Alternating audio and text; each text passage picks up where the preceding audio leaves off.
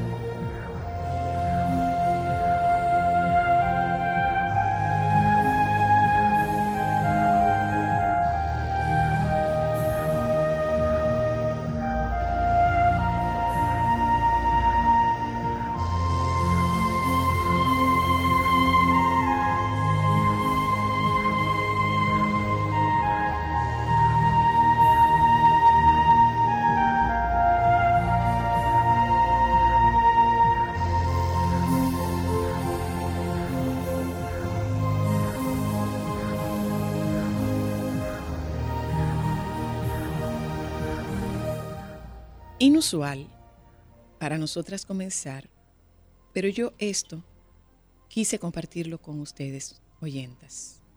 Es un testimonio hermoso que quizás a alguien en la audiencia les sirva. Este pasado 2014 fue el año de los cambios. 365 días llenos de altos y bajos, de grandes felicidades, grandes e irreparables pérdidas de las más hermosas sonrisas y de las más duras lágrimas. Sin dudas fue un año en el que puse a prueba lo que soy, de qué estoy hecha y lo que soy capaz de hacer. Gracias, mi Dios, porque el pasado 25 de enero me diste la oportunidad de contar con 365 nuevas oportunidades para continuar trabajando con mi más grande obra maestra, mi vida. Gracias por permitirme estas nuevas oportunidades para decirme a mí misma que soy perfectamente incompleta, que gracias a tu grandeza puedo complementarme con los pedacitos de mí que colocaste en todos y en todo aquello que amo. Felicidades, Ámbar Marí Pimentel Luna, por tus 29 inviernos, por la gran mujer que poco a poco has logrado ser, por ese corazón tan hermoso que tienes, por tus nobles sentimientos, tu capacidad única de querer y aceptar a todos los que te rodean, por haber aprendido a dar sin esperar nada a cambio, por amar esos pequeños detalles que solo habitan en tu burbuja rosa. Felicidades, porque aún a tu edad sigues teniendo los sentimientos puros de una niña que vive y vivirá siempre en tu corazón. Mil veces gracias por permitirme conocer cada esquina de tu vida, de tu ser y de tu cuerpo. Gracias porque me permites cada día más evolucionar con cada paso. Mi misma te deseo el mejor 2015 de tu vida. Feliz cumple por atrasado. Ese fue el mensaje de cumpleaños de Ámbar para Ámbar.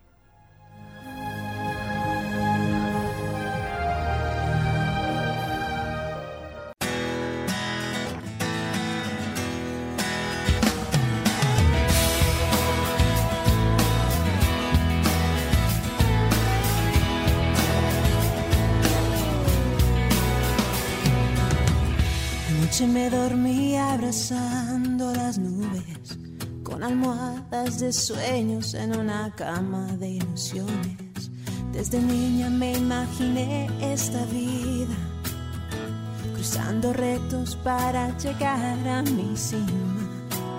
En un instante perdí toda la certeza, las dudas y el rencor se marcaron en mi esencia será una pesadilla, no puede ser verdad. Me despierta un derrumbe, empiezo a deslizar. Casi se me acaba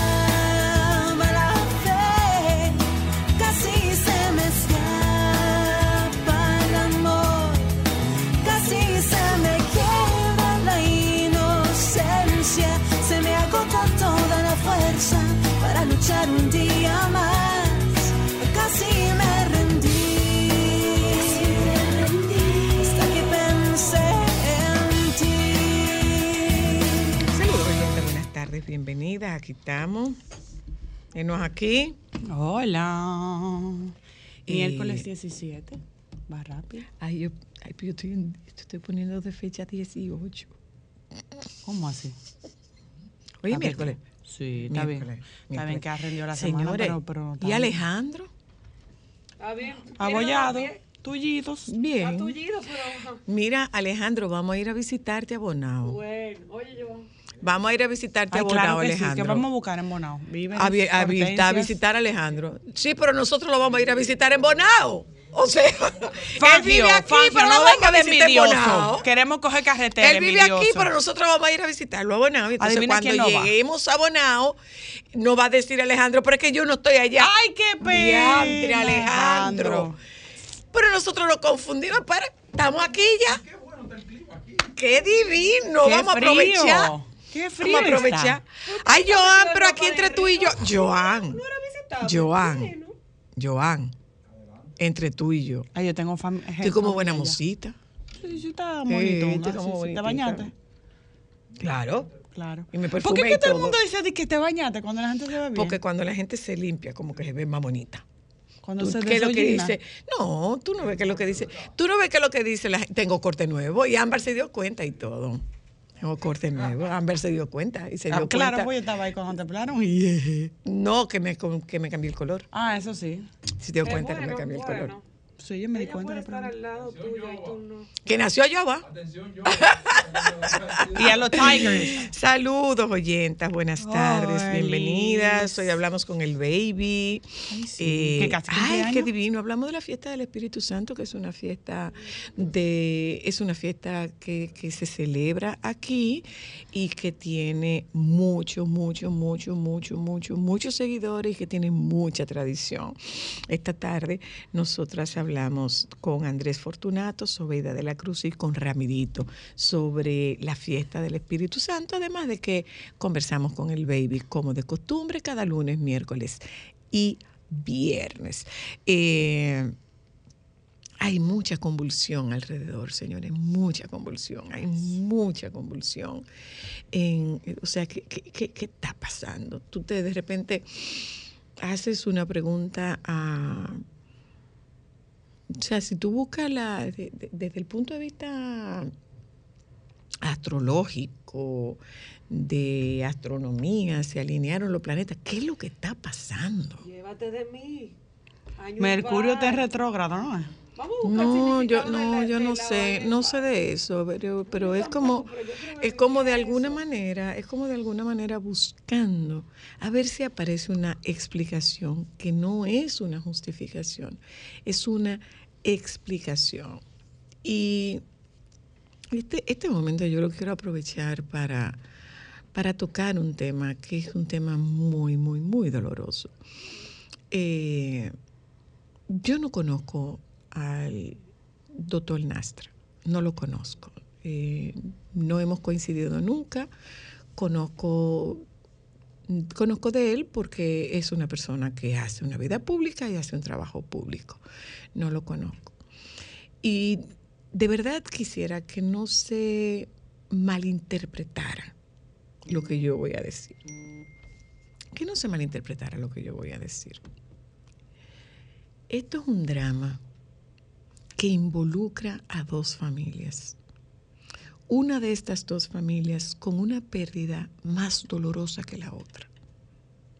Porque no existe sobre la faz de la tierra una palabra capaz de definir lo que siente una madre que matan a su hijo. No existe una palabra. O sea, no existe una palabra para definir, no hay una categoría para definir la pérdida de un hijo por, de forma natural.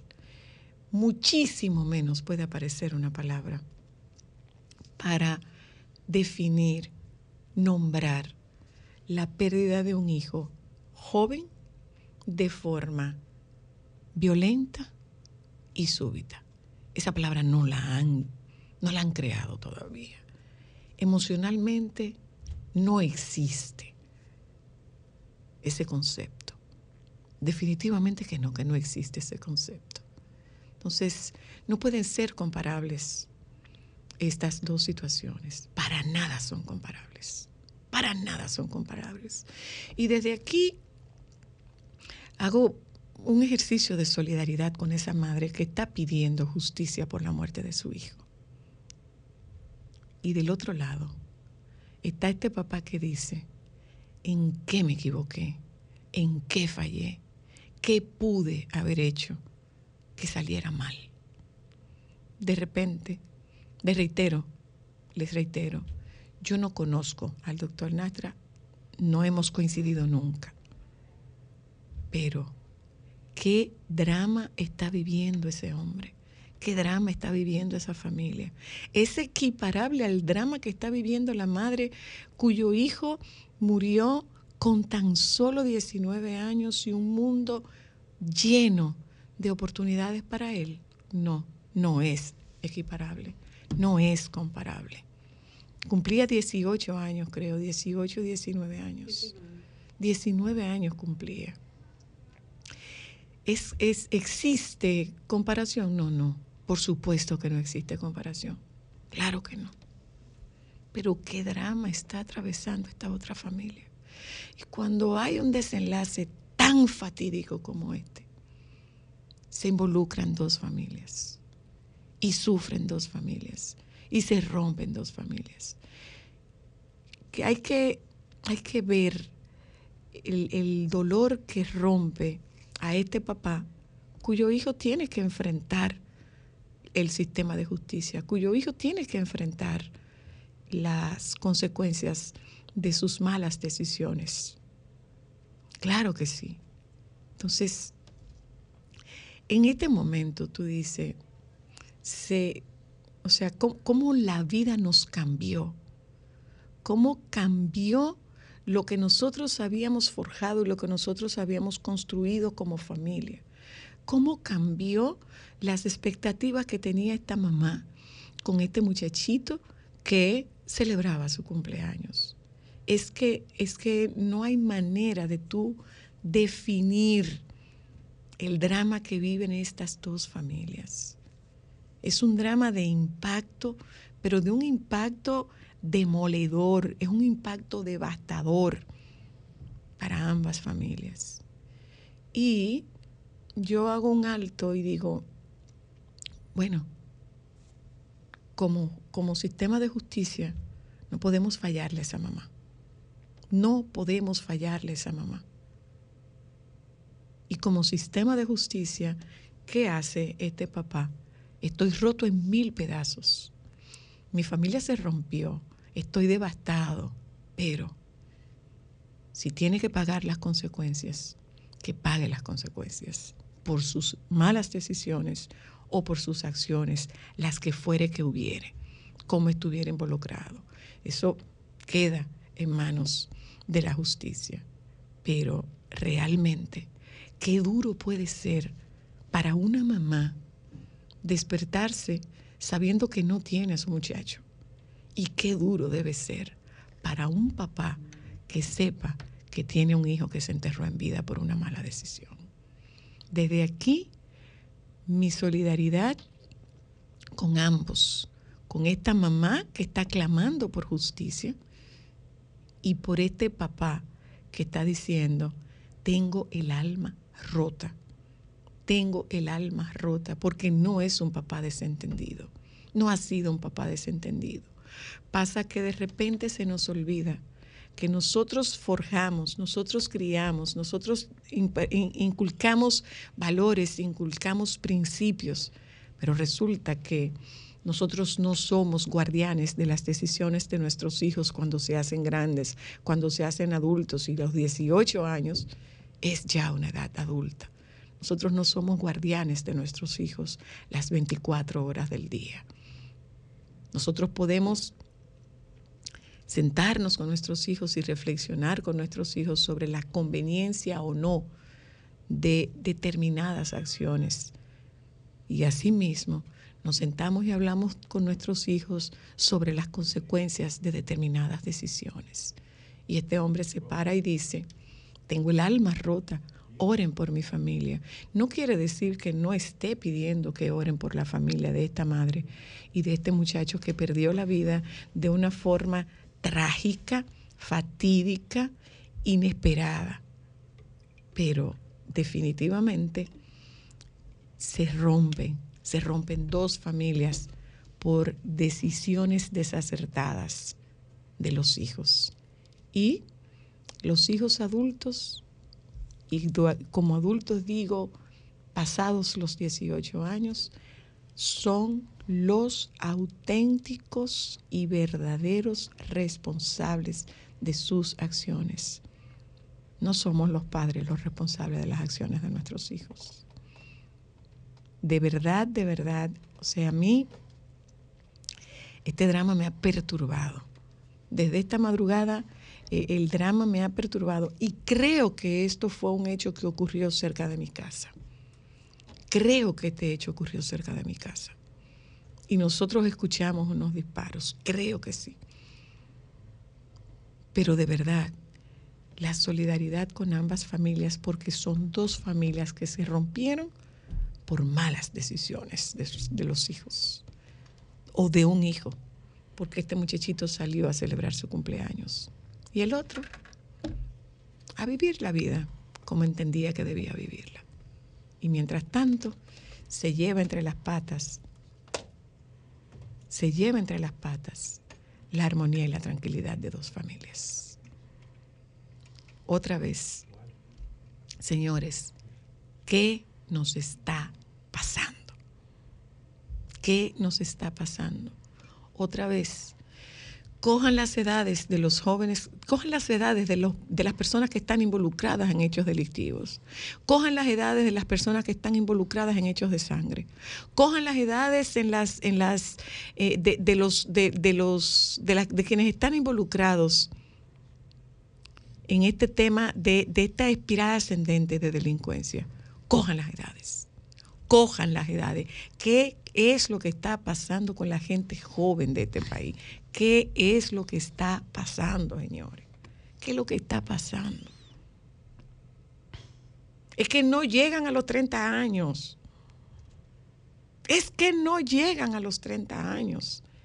¿Qué es lo que está ocurriendo? ¿Qué es lo que está pasando? ¿Qué es lo que, qué- qué es lo que nos están vendiendo?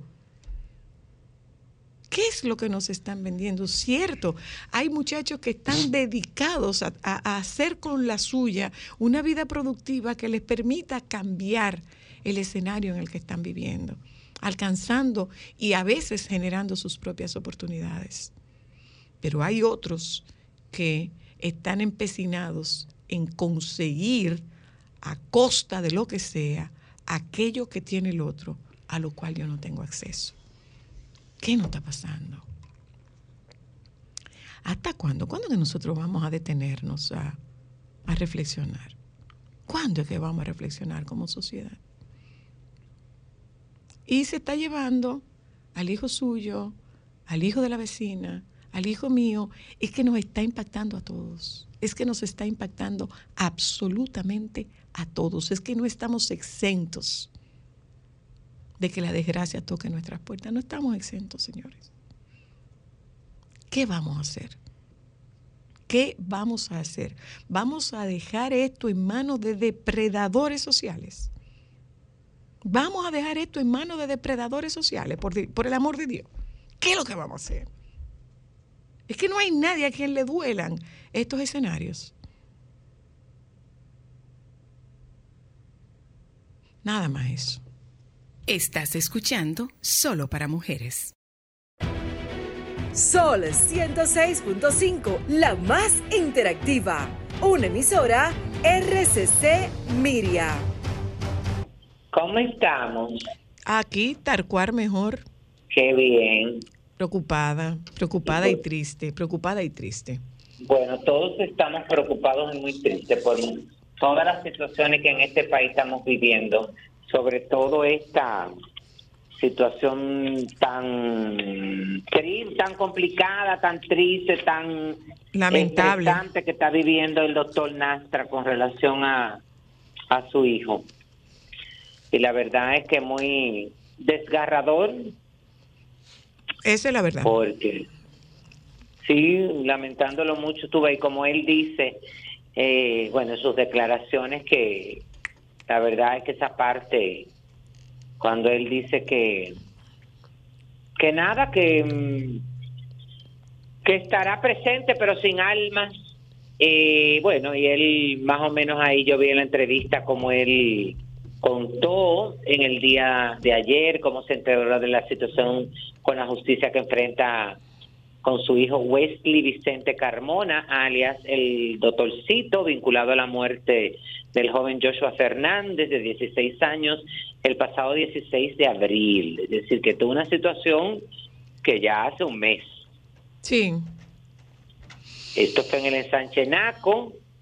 No, no, Eh, eso no es en Sánchez Naco.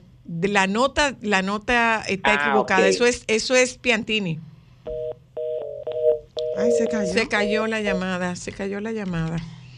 Le decimos que, que la reitero que la nota eh, tiene la dirección equivocada. Eso no es, Eso no es en eso no es en Naco. Sánchez Naco, eso es en Sánchez Piantini. Amado o eh, por la ubicación, eso es o Piantini o, o Urbanización Fernández. José Amado Soler.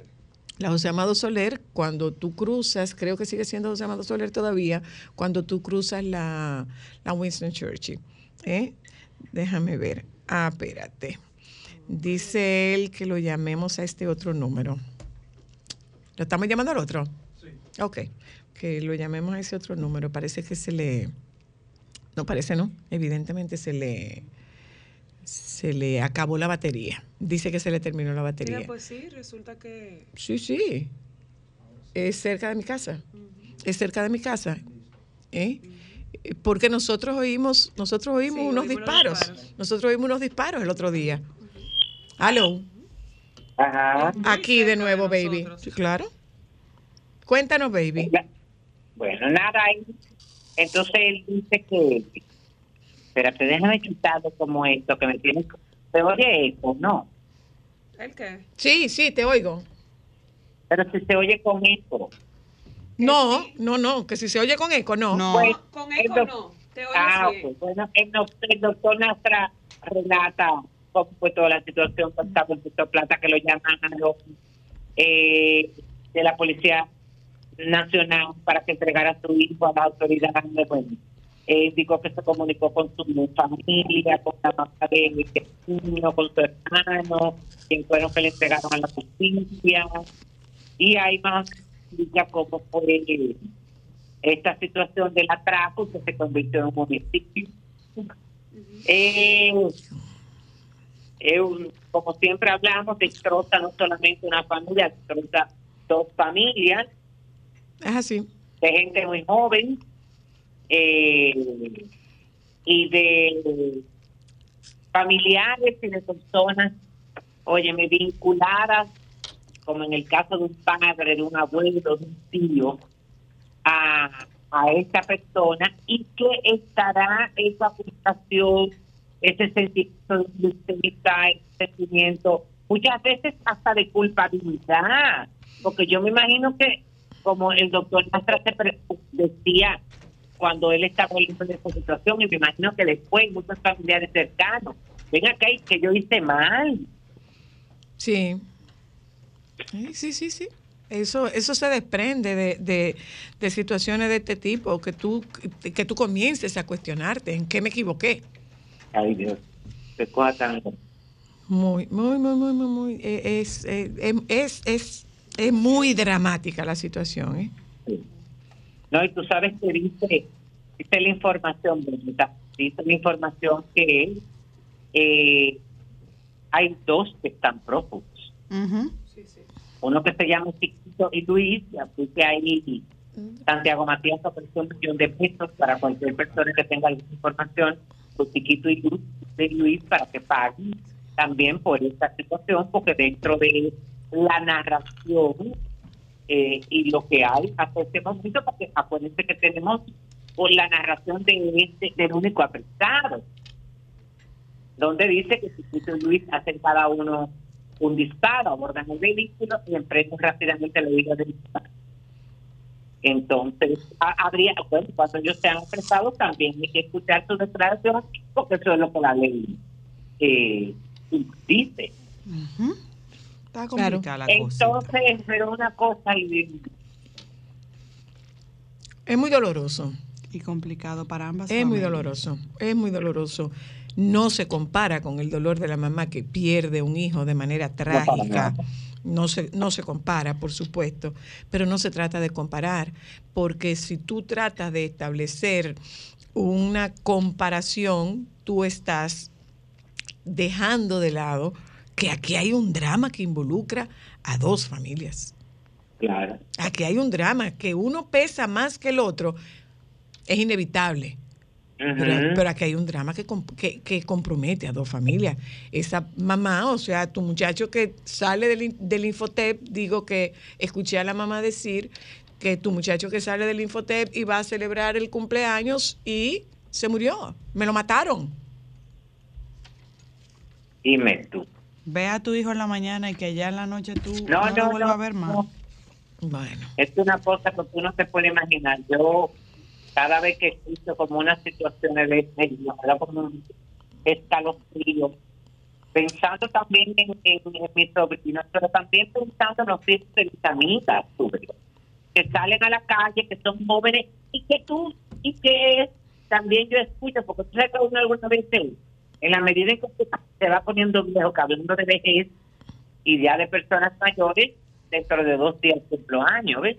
sí, ya lo sabemos, ya lo sabemos. cumplo 56 años. Entonces yo creo que cuando se va poniendo mayor, usted va poniendo eh, la palabra, pues, yo iba, es que nada más tengo una sola palabra en mi boca. no Conservador, conservador, conservador. Eso mismo, porque yo iba a decir la palabra con P, pues. conservador, Entonces uno temeroso. se va poniendo como conservador, pero y entonces te entra como un temor y no vaya para aquí, no vaya para allá, no vaya para. Entonces, recuerdo que una vez una amiga me comentó, Francisco, el problema es que hay un refrán que dice que nadie aprende por saber perder. No, Y particularmente nosotros, y es verdad porque a mí me pasó, fui muy rebelde en mi época, yo aprendí porque yo mismo mis propias experiencias. claro. Entonces tú ta- tampoco podemos de eh, pretender, óyeme, que nuestros familiares vivan también en esa, en esa burbuja, ¿por qué van a salir a la calle? Tienen que saberse defender y tienen que enfrentarse al mundo. No, y, y- y una cosa, eh, Francisco, todos fuimos adolescentes. Y como adolescentes sabemos que hemos sido eh, confrontativos, hemos sido desafiantes, hemos sido temerarios, porque de, de eso se trata la adolescencia. Bueno, mi amor. Sí. De eso se trata la adolescencia. Cuéntanos, baby. Mira, eh, bueno, aquí se hicieron dos, bueno, se han hecho varias actividades, pero entre ellas quiero comentar que viene Carlos Sánchez con este show personal que se llama El Cavernícola. Mm, Carlos Sánchez, ok. ser el, el espectáculo será el 27 de mayo a las 8 de 30 de la noche en la sala de las estaciones del Gran Teatro del Cibao, en Cavernícola, Defending the Caverman, escrita por Rob eh, se encuentra en el récord Guinness como el show unipersonal de más permanencia en Broadway con 18 años ininterrumpidos. Ah, ¿tú sabes qué? Ese show lo tiene un actor mexicano que se llama César. Ya, yo estoy haciendo relación. Ese Claro. es, el, es el mismo show de Broadway. Sí, ese mismo, que, que, que hay una hay una hay una traducción, hay una versión en español que ha sido muy exitosa tanto en México como en España. Y entonces, bueno, eh, Carlos ya agotó una temporada en 360 en Santo Domingo, viene con este espectáculo para Santiago, es una comedia, bueno, sobre los sexos, está dirigida por Manuel Chapuzó, eh, para mayores de eh, 18 años. Esta obra ha sido traducida en 30 idiomas, y Wow. presentada en 46 países, en 46 países, vista por más de 15 millones de personas. El diablo. Las boletas están a la venta en Huepa Tickets y en Supermercado Nacional y Jumbo. En Santiago solamente hay una sola presentación, que es el sábado 27 de mayo a las 8.30 en la sala de la restauración Gran Teatro del Cigao. Pero tengo entendido, porque le pregunté a Carlos eh, con relación a esto, él hizo una extensa temporada en Santo Domingo y el plan ahora es hacer una gira a nivel nacional. Ah, ok, ok. Ah, qué bien. Puede ser en teatros y eso, porque la ventaja de, de esta, de- bueno, de esta obra, de este espectáculo, eh, de este monólogo, vamos a decirlo así, es que es una sola persona. Claro. Y eso, eso tiene facilidad de desplazamiento. Claro, y eso es bueno, hasta en un parque lindo, en una glorieta lo puedes presentar. Claro que sí. Hasta, hasta en una casa.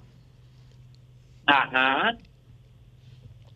Entonces, eso es por un lado. Por otro, anoche fue el encuentro de prensa para anunciar lo que será la tercera edición del Santiago Merengue Fashion Week. Que este evento cambió de nombre. ¿Y qué era? ¿Cómo era antes? Porque antes se llamaba Ciudad Corazón Merengue Fashion Week. Ok. Ahora se llama Santiago Merengue Fashion Week. Está, se va a realizar dentro del contexto del Plan Estratégico Santiago 2030. Lo organiza la empresa Castro Dominicana. Es una gala logística que se va a realizar los días 27 y 28 de mayo en los salones del Centro de Convención Dominicana UTESA. Se va a realizar a beneficio de la Fundación Inmaculada Concepción Hogar de Niños Emiliano Martín, la rama contra el cáncer y la Fundación Boom. Este evento tiene la particularidad de que cada desfile de modas eh, tiene la música en vivo con un artista. ¡Ay, que qué está chulo! Y reflejándose y moviendo. ¡Qué chulo!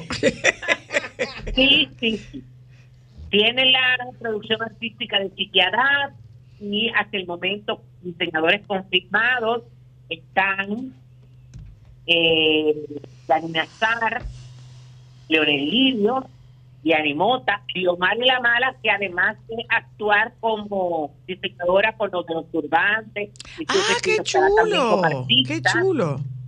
estará Mel Díaz, Rafael Rivero, José Braulio de Puerto Rico, Enger Luces de Venezuela, Marisol Enriquez, Julie Romero, Monique Alvarado, Tiffany Fermín, Bernardino Gómez, Damaris Martínez de la marca District, Luis Antelices, Juan Carlos Tavares, eh, y Yasmín Closet, entre otros. Bueno, hay diseñadores establecidos y diseñadores eh, emergentes.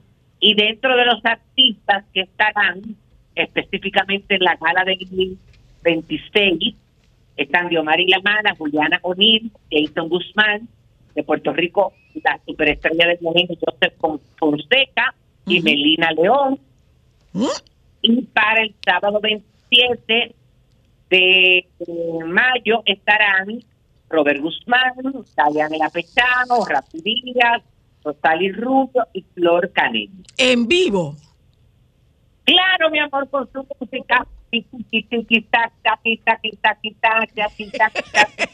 Y vuelta, cabeza, hombro y extremidades. Sí, porque tú sabes que los desfiles de moda que son con música en vivo, las modelos y los modelos como que se alojan. Mira, Claro, le entra un bailar y y creer que son parte como de una coreografía. una coreografía. Bueno, y si, chiqui, y si Chiquiada está ahí, Más todavía. pues no, pero esa no es la idea, mi amor. Chiqui está ahí para producir. No para que los Chiqui está, pero, pero no para que tú te vas a cantar, señores. No, y la verdad que hay muchas expectativas. Este fin de semana, Santiago va a estar bastante complicado a nivel artístico. A ver, porque hay que recordar que el 26 de mayo eh, en la sala de la restauración del Gran Teatro de Ciudad está Pasión Vega. ¡Ay, verdad! Claro. Entonces, el 26 es la gala benéfica del Santiago Merengue Fashion Week. Ok. Y el 27 está Carlos Sánchez con su show en, en el Gran Teatro del Cibao. O sea que para hay- celebrar a las madres hay mucho. Claro, sí, pero está, eso está bien porque mira, las boletas de, de, de todos los espectáculos se están vendiendo muy bien, eso es algo importante. Eh, Y, las de, muchas y las de tu cumpleaños, ¿dónde están a la venta? ¿Las que Las de tu cumpleaños. Tú sabes que yo no organizo nada. Pero no hay boletas. este de mi No hay vida, boletas para ir. 40 años con aquella gran fiesta, estilo cabaret, Ay, tanto que yo la La recordamos. que, Jesús. que fue mucho con demasiado. Entonces, Yo me eh, del yo realmente la, mi próxima celebración será a los 60. Ah, mi amor. Yo, yo, Francisco, organiza, manda invitación, cubre gastos, invita espléndido orquesta batidera. Espera, espera, que eso se va a quedar grabado. Repite, repite. No, no, no, no, mi amor. Si no lo grabaron, Grabado está. de morir en Grabado está, mi amor. ya- Joan, Joan, Joan, ya tú sabes, Joan. Ya tú No, sabes, nada más amor, faltan no cuatro años. ¿eh? Joan no te invito. Claro que sí, Que no. claro que Bueno, la sí. cuestión es que, no, no sé, me voy a salir, me, me preguntaron que qué iba a hacer el viernes eh, y me invitaron a cenar. Bueno, el viernes iré a trabajar a con mi casa, después iré al teatro. Eh, todos esos son días libres. No lo voy a Continúa, continúa. no Voy a, voy a trabajar en como en casa, voy al teatro, continúa. Falta un trabajo. No falta nada. Ah, todo para Ah. mujeres. Pensaré Ah. si ese día tengo el tiempo. Ah, ok. Está bien, no hay problema. Toma Pero eso en que consideración, Cristal. Es Si que tiene. usted no me va a dar nada, mi amor, lo único que me... Ah, si usted me va a dar cariño por teléfono, porque a esos sitios, a esos sitios donde yo voy va a haber y cosas. Pero nosotros estamos hablando de que tú no mencionas solo para mujeres en tu repertorio del viernes. Pero porque lo único que me van a dar es cariño por teléfono, no me van a entregar cosas. No, pero si tú quieres cogemos para Ah, no, no, no, está bien. Es que desconocía que tú fueras interesado. Claro que sí, Ah. él es interesado. Hace mucho que yo. No Mira, seas Óyeme, hace mucho que yo, yo estoy interesado en dos cosas. Estoy interesado en dos cosas. Mi cumpleaños, que me encanta que me feliciten y me regalen, pero entonces no me acuerdo de los cumpleaños de los otros. Pero no importa, porque eso no lo voy a cambiar. Sigue ahí. Mira, Eso por baby. un lado. Y Mira, por baby. otro, que cuando yo estoy comiendo no me gusta compartir. En esto estoy, mi amor, ambroso. Ay, Dios, ¿cuánto tiempo que yo no oí ese per- esa expresión? Pero para nada, mi amor. El folclore, mi vida. Ya lo sabes, cuando estoy reunido con... Cuando estoy reunido con mi... No, no, no. Ya, he- ya he cambiado un poco, ya he modificado un poco. Ya con... Mira, baby, antes de despedirnos, ¿y qué es lo que le qué es lo que le ha pasado? ¿Tú supiste lo del vestido de pa- de, de, de, de Tamara Falcó? De Tamara, que se quedó de que estoy vestido. Pero tú no... que Oye, me estoy la... ¿Te gusta? Pero ¿y por qué se quedó sin vestido? ¿Por qué se quedó sin Tamara- vestido? Óyeme, Tamara Falcó se ha convertido en tanto usted y morí que toca. Que yo algunas veces, es verdad, señora, porque una muchacha tan bien criada de la socialité marquesa, como se ha envuelto en este mundo de las redes y del chisme y del buscatonido, señores, que tú veas cómo son las cosas de la vida tan diferentes. Bueno, la mamá también era así, lo único que la mamá lo hacía con nivel y mataba a otro por. Entonces la dejaron Pero parece que ella pero quería que le copiaran un vestido y la, la diseñadora le dijo, no, no, nosotros no vamos a Pero copiar es verdad, es que no debería de, es que no debería de ser, mi amor. Claro, que se Pero yo ubique. te, óyeme, Zoila, óyeme, Zoila, aquí, aquí hay mucha gente, lamentándolo mucho, de un nivel educacional y adquisitivo alto, que van todavía donde diseñadores, con revistas, o con ca- captura de pantalla a decirle yo quiero un vestido como este. Bueno, pues búsquese una modista. Pero eso es en todos los ámbitos. Oh, Dios. Bueno. Pero, eh, óyeme, eso es una falta de No, lo que pasa porque es que óyeme, decían, si decían, vas- decían estas diseñadoras que ella había llevado inspiraciones y a partir de ahí se estaba creando un diseño para ella, pero ella pretendía que plagiaran una, a otra casa de moda. No, es que óyeme, es que lamentándolo mucho, si usted lo quiere hacer así, usted se va, do- donde tú acabas de decir, donde una modista, Claro. una persona que interpreta. Una costurera y hace lo que usted quiera. Mira, Claro, baby, para pero es una despedirnos. falta de respeto a un diseñador. Claro. El escenario tan temido por los duques de Sussex estuvo a punto de producirse. El príncipe Harry, su esposa Meghan y su madre estuvieron involucrados en una persecución automovilística casi catastrófica luego de ser perseguidos por paparazzi en Nueva York. Digo, luego de ser seguidos por paparazzi en Nueva York, según su portavoz. El incidente ocurrió después de que Meghan y Harry asistieran a una ceremonia de entrega de premios en Nueva York el martes a la noche. Esta persecución incesante, que duró más de dos horas, resultó en múltiples colisiones cercanas que involucraron a otros conductores en la carretera, peatones y dos oficiales del NYPD, Departamento de Policía de Nueva York, agregó el vocero.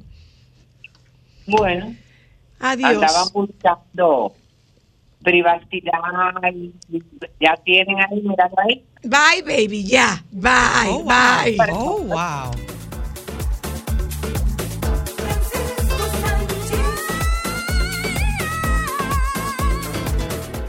Sol 106.5, la más interactiva.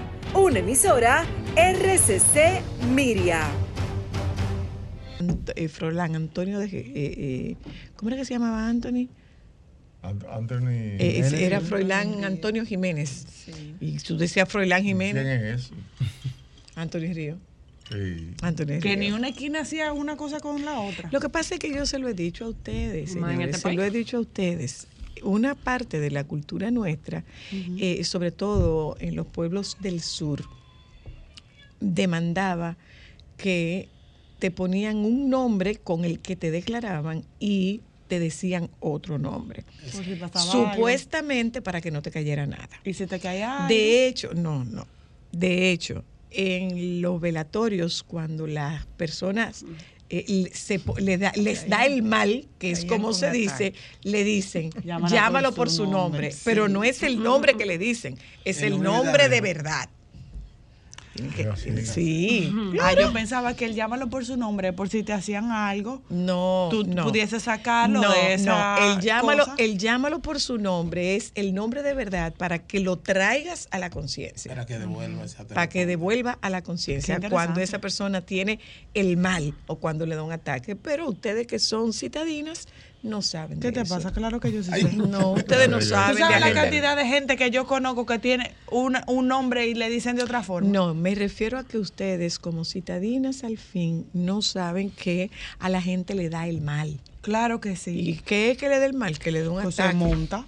No, eso no es montarse. Montado y hasta, y hasta que no lo mismo. No. Ah, Tú ves que tú eres una no. citadina, mejor no hables ya. Deja que el experto no diga. Montarse y que le dé el mal no es la misma cosa. Montarse es recibir un misterio. Exacto. Y que te dé el mal es una crisis histérica en medio de una situación impactante. Que fácil, si no te llaman a tiempo tu nombre, muchos se han quedado. Te queda. ¿Entendiste? Tú esa parte no la sabía, pero la ¿Entendiste? otra sí. Ok. Claro. Bueno, A mí pues. todos estos temas me llaman mucho la atención, porque yo soy muy curiosa de nuestra cultura. Bueno, que yo, creo que es muy decir, rica yo le voy a y muy decir interesante. cosa. Yo soy negra y ejerzo. Me encanta. Yo soy negra y ejerzo y todo lo que tiene que ver con la cultura negroide para mí es sumamente atractivo y, y sumamente interesante. Yo Vamos a darle la bienvenida a don Andrés Fortunato, a Sobeida de la Cruz. No, no, a- no. Soneida. ¿Cómo es que él se llama? Soneida. Soneida. No, él, ¿cómo es que se llama? Niña. ¿Cómo que se llama? Soneida. No, el tuyo. Ramirito. No, el otro. Herminio de Vargas. No, ¿y cómo? ¿Y de dónde? Ramirito está más O sea que divertido. Villamella ahora mismo nadie sabe de quién estamos hablando. Ramirito te pega más que Herminio. sí. Como Herminio. Como Herminio. Como Herminio. Ah, pues. Sí, pero Ramirito duré- te queda duré más, mejor. 22 años dando clases. ah, sí. Eh, sí. Bueno, y los pues, estudiantes, la mayoría me conocen por el Minio. y, y te decían tu nombre, profe, o, o Ramirito. No, profe. Pero en la calle, En la calle Te Ramírez. dec- Ramírez, no Ramirito. Ramirito me decía a mi. Ramírez, ok. Doña Luz, me Bueno. decía Ramirito. Pues miren, nosotros queremos, nosotros Sí. queremos agradecer que ustedes aceptaran nuestra invitación y era un compromiso que teníamos después de la de la visita Pasada. anterior de don Andrés, de que vinieran a compartir con nosotros sobre la fiesta del Espíritu Santo. ¿Qué es? ¿Cuándo se celebra? ¿Y qué involucra? Esto es una clase, cojan, cojan, Correcto. Saque anoten, papi, lápiz- eh, papel y lápiz. anoten. Bueno, gracias a ustedes por invitarnos de nuevo. Soy la, eh, la gente que tenemos contacto.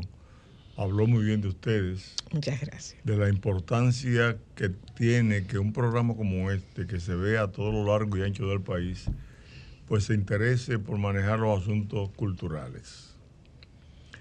La comunidad de Villamella tiene ahora, comenzando el 19 de este mes de mayo, El viernes. la fiesta del Espíritu Santo. Para nosotros, los villamelleros, y para el país, debe de ser una gran fiesta, porque es una fiesta que trae un gran mensaje, no solamente religioso, sino un mensaje social, un mensaje que hace falta en estos tiempos donde la necesidad de tener una convivencia pacífica se ha hecho más demandable que nunca en estos momentos en la Sí, República señor. Dominicana. Sí, señor. El- el- la, la fiesta del Espíritu Santo se celebra en esa comunidad de Villamella desde el, el año 1875 aproximadamente, que aunque pasó a ser, eh, a llamarse Villamella el 13 de junio de 1888 en el gobierno de Olicero, pues fue en el 1875 cuando realmente eh, se comenzó a celebrar eh, esa fiesta de manera organizada. ¿Desde cuándo? 1875. Wow. Eh, antes ya había aparecido el Espíritu Santo y una persona que era dueña de ese terreno, que tenía ahí eh, la posesión porque él tenía caña, porque ese era un, eh, Villamella estaba rodeado de caña, de cañaverales, Era de ingenios. Eh, desde la llegada prácticamente de, de los padres jerónimos a la República, a lo que es hoy la República Dominicana, cuando el cardenal Cisnero, que se hizo eco del sermón de Fray Antón de Montesino de 1511, una vez muere el rey Fernando y el hijo de él era menor de edad, y al confesor de la reina, que era el padre Cisneros, le tocó estar en el poder en lo que el hijo cumplía, cumplía la mayoría de edad. Fue en ese momento que hubo la necesidad en esta isla de que se sustituyera la producción de oro, de la extracción de oro que estaba eh, sobre los hombros, el peso y el dolor de los indios, para que entonces se utilizaran otros renglones de producción cuando fueron acabando esos momentos de Mira qué auríferos. interesante, pues yo no sabía ese dato de que los indios eran los encargados de extraer ese oro. Así ahí cuando, cuando descubren América, eh, eh, lo- se es- esclavizaron a los indios aún en contra del propósito de los reyes de España. Cuando llega eh, Nicolás de en el 1503, ahí él eh, interpreta a su manera el mandato de los reyes y hace la repartición de indios que le llamaban encomiendas. Esa repartición de indios y esas encomiendas era para que los que habían llegado de eh, España en busca de la riqueza que se había vendido pudieran tener con quienes, a quienes esclavizar para que trajeran el oro en la cantidad que ellos querían sin importar eh, los indios que murieran. Y ya en el 1516, cuando el padre, eh, cuando, los, cuando el cardenal Cisneros llega al poder, ya los indios se habían agotado. Ya lo que teníamos era de unos 400 mil indígenas que se calculaba en toda la isla, eh, quedaban unos 3 mil. En el momento Eso como el 90% eh, más del, se habían 90 ido. más del 90%. y ya muchas personas que vinieron en busca de riquezas se estaban yendo de la isla para retenerlo. Entonces, lo que hicieron fue que buscaron dos renglones de producción agrícola. Una era la caña de azúcar para producir la caña, el azúcar que venía muy cara desde España, desde, desde las Islas Canarias, y que también había encarecido en las Islas Canarias. Se aprovechó que en la Isabela se había sembrado caña en el segundo viaje de Colón y se había dado bien la caña. O sea que la caña tampoco es endémica de nosotros, sino que lo No, traen los la tra- españoles la en el segundo viaje de La Colón. trajeron los españoles la sembraron en la Isabela. Eh, hubo un, un vecino de la Concepción de la Vega, de nombre Aguilón, que comenzó a producir caña y azúcar en los trapiches que pudo hacer. También el, el- el- gobernador, de, de- como el alcalde de hoy de la, de, de la Vega, comenzó también a fabricarlo. Posteriormente se entendió que se podía fabricar y lo pusieron aquí en el sur, comenzaron a producirlo con la ayuda de los poderosos españoles que estaban aquí, los que estaban más cerca consiguieron préstamos, porque el, el cardenal Cisneros y los padres Jerónimos propiciaron la ayuda económica para la instalación de trapiches. Eran trapiches.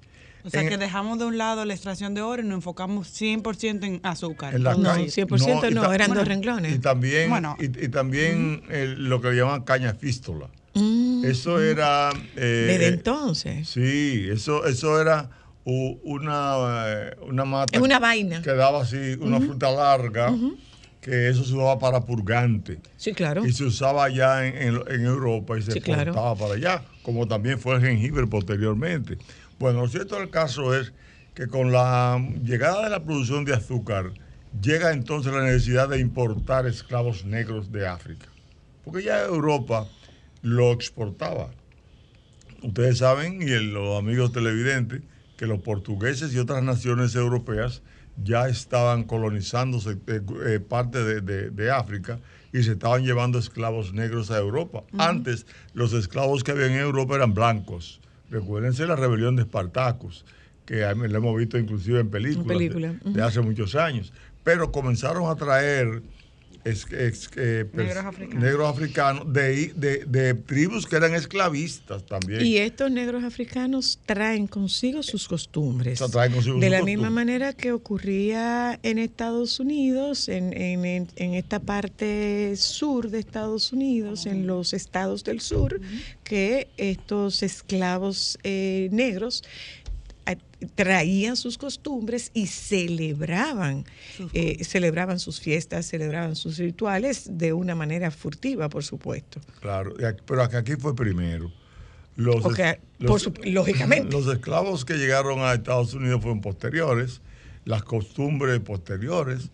Eh, en nosotros, lo que estamos celebrando ahora en el Espíritu Santo proviene de esos esclavos negros que llegaron eh, a partir de 1518. En el 1521 hubo una rebelión de esclavos en lo que era el ingenio de Don Diego Colón. Se rebelaron y estaba en lo que es hoy Guaricano, en esa parte de allá de Villamella, que estaba en la margen eh, oriental del río Isabela. Esos esclavos se rebelaron en esa Navidad. Ya Enriquillo se había levantado y estaba en la Sierra de Bauruco en contra de los españoles. Muchos de esos esclavos que se rebelaron pasaron entonces de allá del ingenio de Don Diego Colón a seguir a Enriquillo, pero otros se internaron en la parte norte del río Isabela, que corresponde a Villamella, y allá comenzaron ellos a llegar. Al llegar ahí, siendo perseguidos inclusive por los españoles, porque los españoles, hay un español, entre algunos que registra la historia, que consiguió su pensión en España porque había, había, eh, había capturado una madriguera de esclavos en lo que es hoy Villamella. La llegada de esos esclavos al territorio de Villamella trajo consigo su costumbre. Porque si algo importante tiene, por, por ejemplo, la cofradía del Espíritu Santo de Villamella o de los Congos de Villamella, es que registra toda una cultura eh, de reminiscencia de lo que eran los valores de esos africanos allá en su tierra natal. Mire, por, por razones de tiempo, me parece sumamente interesante todo el contexto histórico para que conozcamos de qué se trata, eh, de- desde dónde viene la tradición de la fiesta del Espíritu Santo. Lamentablemente el tiempo no nos permite hacer esa exposición tan extensa. Lo que, lo que sí, por donde sí quisiera que comenzáramos es por entender, asimilar que la fiesta del Espíritu Santo no es un rito satánico. No, no es un rito satánico. Que no es, que no es un es. rito de vudú, No. que no es un rito de brujería. Inclusive los africanos que estaban aquí hicieron un, sincre- un sincretismo donde ellos pusieron el Espíritu Santo que era propio de, De la religión de- de la católica, religión católica para no- española. para no ser perseguidos. Ellos para celebrar, porque la, el, el código carolino, el código carolino lo que hacía era que prohibía que los esclavos negros eh, participaran en esas fiestas de ellos, donde no entendían el idioma y donde estaba prohibido que realmente ellos la cultivaran. Entonces le fueron cambiando el nombre y fundamentalmente en Villa Mella cuando aparece en una mata de higuero, donde está hoy la iglesia del Espíritu Santo en Villa Mella, aparece el Espíritu Santo tocando los congos, eh, como, como, como está hoy el palo mayor, el palo menor, el alcahuete y las, ma- las maracas. Entonces, desde ese tiempo se comenzó a celebrar el Espíritu Santo, pero es una fiesta que coincide con un santo realmente de la Iglesia Católica. Voy un momento a publicidad, eh, dejando establecido que es, señores, nosotros, nosotros tenemos que entender y asimilar la realidad de que nosotros no somos un pueblo ario. Nosotros somos un pueblo mestizo y dentro de ese mestizaje nosotros tenemos mucho de negros. Nosotros tenemos mucho de negros. Algunos ostentamos con orgullo la negritud y otros pretenden renegar de ella. Soneida, ¿qué hacen ustedes en la fiesta? Yo soy gestora cultural, pertenezco al comité de fiestas patronales y estoy involucrada en todo lo que es la organización de la parte cultural. La presentación de todos los grupos, de la gastronomía. ¿Cuántos grupos son ya? En el último levantamiento que hicimos teníamos 52 grupos. Eh, variado entre grupos Entre de baile, salves, ah. pri, congos y palo, palomaní y son. ¿Qué palomaní? Palomaní es un tipo de salve que se ha implementado nueva, que se toca en los, en los maníes o trillé, como le dicen algunas personas. Es decir, a la fiesta que se le hace a los misterios.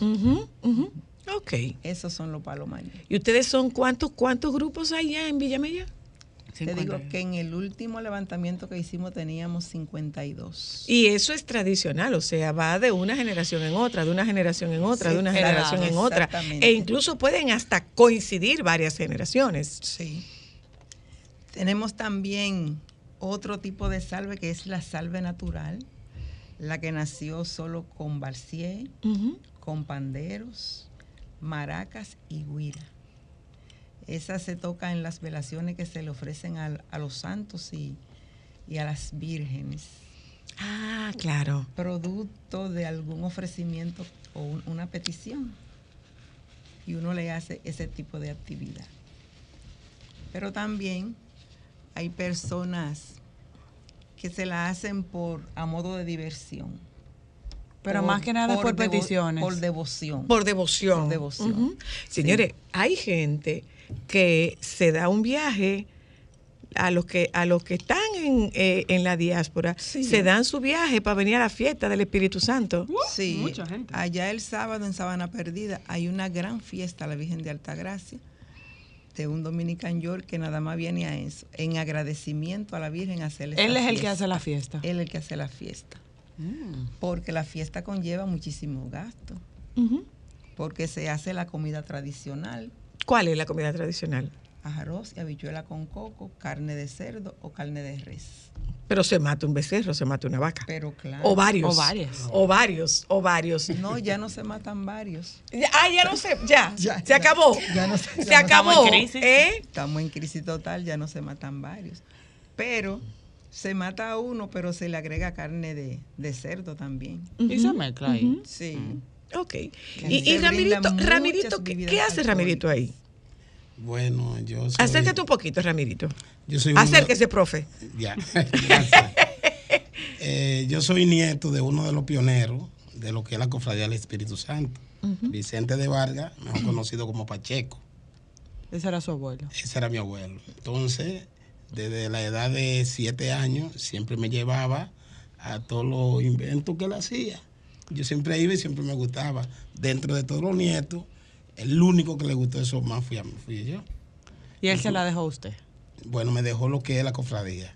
¿Qué Eso es que una cofradía? Fíjese, la cofradía es- no es más que una organización de todas las manifestaciones. O sea, la de la mía, la que yo presido, se llama Cofradía del Espíritu Santo Centro, porque yo vivo en el centro de Villamella, Ok. del lado de atrás de la iglesia. Mata a los indios, Cofradía del Espíritu Santo, mata a los indios. O sea, todas son cofradías con di- diferentes directores, pero a la vez es una sola. Porque eso es lo que dice Es una gran cofradía. Exacto. Tiene subdivisiones, pero tiene una gran cofradía. Entonces, esta fiesta del Espíritu Santo la celebra esa gran cofradía. Exactamente. Ahora la, compa- la compartimos todo. Todo nos juntamos en una sola. Entonces se llama la fiesta de la cofradía del Espíritu Santo. Ok. ¿Qué se hace en esa fiesta? Bueno, ¿Por qué es tan importante la, la fiesta del- de la cofradía del Espíritu Santo? Bueno. ¿Por qué es tan importante? Eh, una de las importancias es que nos encontramos con personas que a veces tenemos años que no nos vemos, personas que se van del país y vienen, como decíamos ahorita, son devotos de- del Espíritu Santo, no se dejan perder esa fiesta. ¿Cómo se manifiesta la devoción al Espíritu Santo? ¿Cómo se manifiesta? Porque, por ejemplo, eh, eh, con, con la Virgen, bueno, pues hay, hay, hay la visita de la Virgen, hay fiestas a la Virgen. Yo, yo recuerdo que la Virgen en algún momento llegó, llegaron a llevarla a mi casa. Entonces, la fiesta del Espíritu Santo, ¿cómo se manifiesta? ¿Cómo son los rituales de la fiesta del Espíritu Santo? Correcto. Eh, es una parte muy interesante. Eh, la, el Espíritu, la fiesta del Espíritu Santo es- expresa ritos y está muy vinculado a la muerte y la Ok, vida. Ok. ¿Cómo son esos ritos? Acuérdese que tengo poco tiempo. Sí, los ritos son primero el rito de separación, que es cuando la gente muere. Cuando se hace el suena el grito de que murió, pues ya ahí comienza entonces la parte de la separación, porque el alma y el espíritu comienzan a salir del cuerpo, que no salen de una vez para los que celebran esos ritos del Espíritu Santo, sino que a partir de ese momento se preparan las condiciones para lo que se llama el rito de margen. Ok. El rito de margen a partir del momento en que se entierra la persona y se comienza la nueve noche. Entonces, a partir del entierro en el, en el cementerio, comienza el rito de margen y va a durar hasta que se celebra el banco a los tres años. Que El es- banco. El banco. El banco es el tercer aniversario. Eh, el, el tercer, el tercer aniversario y es un momento donde ya el, el- el alma que salió del cuerpo ha llegado por Ascendió. fin a su destino, que es el rito de integración, donde se va a encontrar con sus ancestros, con sus antepasados, y donde la familia que se separó de la sociedad por el luto se va a integrar a partir de ese banco Tres años. tres años en la sociedad eh, para de- No importa el grado de familiaridad de la persona que muere. O sea, no importa si es un papá, si es una mamá, el banco son tres años. el siempre. banco son tres años del que muere y fundamentalmente del cofrado. Y se celebra con, con fiesta. Es, es una fiesta Ok. para eh, celebrar que llegó a su destino final, Mm. que ya los demonios no se lo llevaron en el camino, que todos los ritos que se hicieron, como fue echarle agua bendita, el berrón que se hace, todo lo que se, lo que se utiliza, los rezos que se hacen, ayudaron a que esa alma no se pierda. Déme ir un momentico a publicidad, porque, señores, nosotros vemos con muchísimo asombro la celebración del Día de Muertos en México y nosotros tenemos una celebración similar. Vamos un momentito a publicidad para esta gran celebración. 19. Bien, el, el viernes 19 comienza la celebración y termina el domingo 28. El 28. Tú y ustedes están invitados. Ojalá que nos honren con su visita ese, último día. Yo se lo dije que sí quiero ir. Allá le vamos a invitar a comer chola con chicharrón.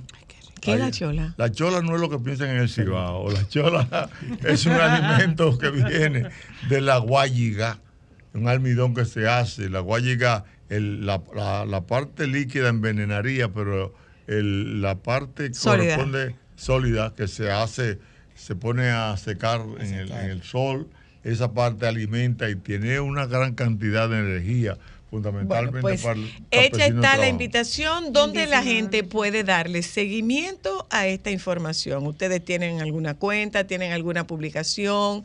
Eh, Pueden ir libremente. Se necesita invitación para ir. No, no.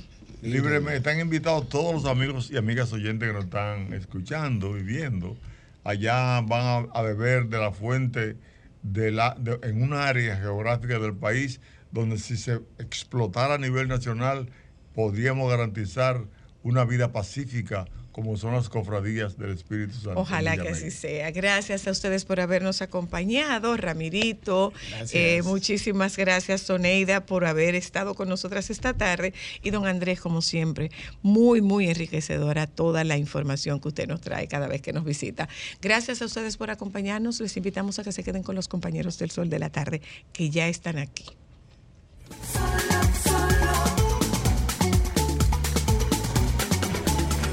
Sol 106.5, la más interactiva. Una emisora RCC Miria.